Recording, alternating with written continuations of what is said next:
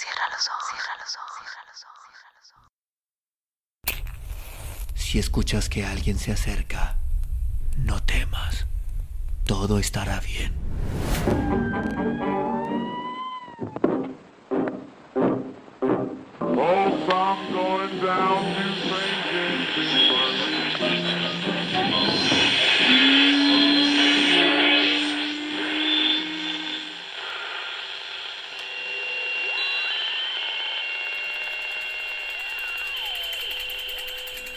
Estás escuchando, Crónica, Crónica, Lunares, el lugar, el lugar donde, donde entra por tus entra por tus oídos. Bienvenido. Está con Bill Shunan, Carlos J. Sierra. Tierra pálida y fértil, tierra hermosa, adormecida bajo el manto encantado de sus reminiscencias y entre el polvo de la grandeza de un lejano ayer. Tierra pródiga y hospitalaria que se brinda generosamente al viajero y le ofrece el inapreciable tesoro de su alma llena de sinceridad empapándolo en sus leyendas, en sus costumbres, en su inmensa poesía. Tierra bendita que guarda con amor las lágrimas que aún lloran los dioses sobre el despojo de sus razas muertas, o se deleita con el perenne arrullo con que ellas se deslizan hasta el mar, y donde la vida se halla por doquiera, como sumergida en la nada ante el sublime conjuro de Itzabna, donde cada paisaje parece emanar el misterioso aliento de Hunakbu. Si cual éste hubiera bajado de invisible reino para gozar de la extraña luminosidad de sus cielos, y donde allá, en el augusto silencio de las noches obscuras, que apenas se interrumpe por el tenue soplar de los bacaves, todavía se ve el caminante de los viejos caminos, peinarse en sus negros cabellos de stand-by. Ahí está Bolonchen, nueve pozos, risueño pueblerito escondido tras los pequeños montículos que corren a juntarse con la Sierra Alta, en el norte del estado de Campeche, apenas visitado por los mismos habitantes de la región y admirado tan solo por unos decires de la gente como si no guardara nada extraordinario y su visita no valiera sin las comodidades que ofrecen casi todos los medios modernos de comunicación. Ahí se conservan las tradiciones del pasado, como en tantas otras ciudades y pueblecitos que han podido escapar de la barbarie del modernismo. ¿Cómo pudiera vivir en tanto tiempo la leyenda de aquel lento discurrir del chivo brujo por las antiguas murallas de Campeche, y cómo han podido vivir el alma de los mayas, desperdiciando el transcurso de los siglos en el obscuro refugio de un maravilloso cenote cercano de Boloncheticul. Se hizo el poblado en torno de nueve pozos naturales labrados por su dios entre la roca, pues siempre amaron el frescor de las aguas que se proveía de ella con las filtraciones de algunas cuevas ignoradas a donde se había podido juntar el agua de las lluvias, pero a menudo ésta escaseaba y el pueblo sufría muy grandes penalidades para conseguirla.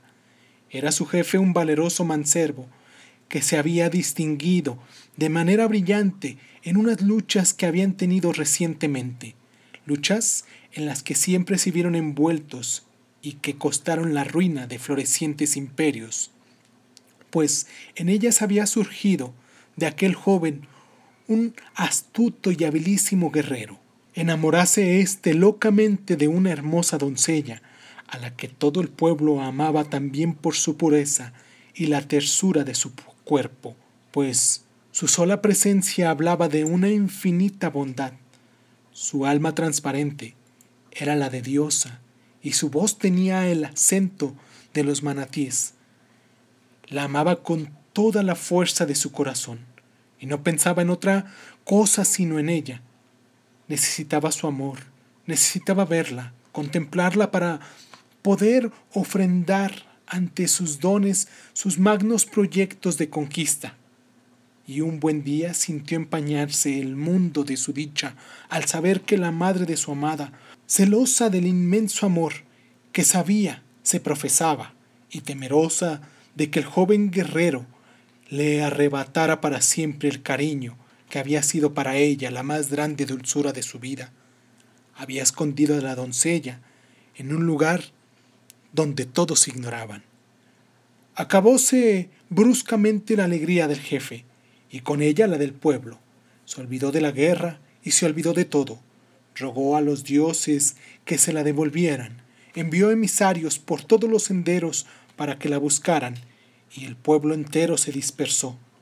Desesperado de que el tiempo corriera y no se hallara la joven por ningún lado, cuando ya empezaban sus vasallos a retornar, considerando inútil la fatigosa búsqueda, alguien dio la noticia de que parecía oírse la voz de la doncella en el fondo de una prodigiosa gruta cercana a Bolonchen. Presto fue allá el guerrero con toda su gente, penetró por un estrecho y pendiente sendero que empezaba a descender desde la boca de la gruta, abierta entre las peñas, y se encontró de pronto con un hondo precipicio, en cuyos bordes se apoyaban enormes salientes de las rocas que parecían más bien columnas de cristal y brillaban fantásticamente al resplandor de las antorchas que llevaban. Callaron todos. En vano trataron de encontrar el camino para llegar al fondo de la cueva. Las luces de tantas antorchas se disipaban en la inmensidad de aquellas tinieblas, pero se oía el rumor de alguien que estuviera o se agitase en el fondo de la gruta. Mandó el jefe cortar árboles y lianas de los bosques y traer cordeles de Shaxi para juntarlos. Mandó también que todos vinieran a ayudarlo en su tarea y el pueblo trabajó noche y día en construir una gigantesca escalera para que el aguerrido manservo pudiera bajar hasta el fondo de la caverna y contemplar a la anciana doncella de sus sueños y la dueña de su corazón. Cuando estuvo terminada, después de sufrir indecible fatiga, bajó el guerrero seguido por las mujeres y los hombres del poblado. A la luz de las antorchas, se extasiaron todos al contemplar a la hermosa doncella que fue conducida entre aclamaciones hasta el pueblo volvió él la alegría, la tranquilidad, la vida. Sus habitantes desde entonces la veneraban y le rendían culto que a sus dioses, porque bastaba su presencia para reanimar lo que estaba casi muerto, casi un hechizo divino fluyera a cada paso de la Virgen amada.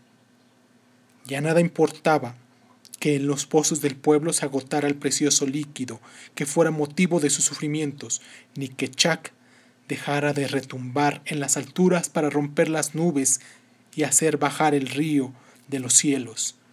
Para eso había bajado el guerrero a las profundidades de la gruta, a arrancarse a esa madre celosa que es la tierra, la hermosa doncella que había escondido en sus entrañas.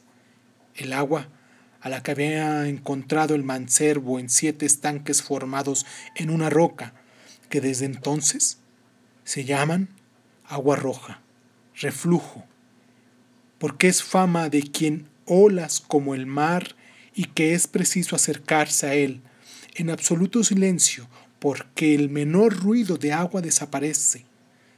Salto del agua, obscuridad, agua caliente por la temperatura que ésta guarda, por el color de leche que tiene el agua, y el último, por ciertos insectos llamados chamais que abundan en él. Desde entonces, tomó también este maravilloso Dusno, cenote, el nombre Stambictu Shunan, o de la señora escondida, del verbo takum, esconde, y Shunam, señora. Vive aún en la gruta la hermosa doncella que escondió la tierra a los amores del guerrero maya, en las miradas de todos los hombres, porque ellos también la amaron y la seguirían amando en el eterno transcurso de los tiempos. Todavía llega hasta ahí, silenciosamente, la sombra del manservo, oculta por el indescifrable misterio de las tinieblas, para ofendarle su cariño y sentir otra vez el palpitar de su cuerpo y el hechizo inefable de las frescas caricias. Fernando Osorio Castro, autor en Leyendas de Campeche.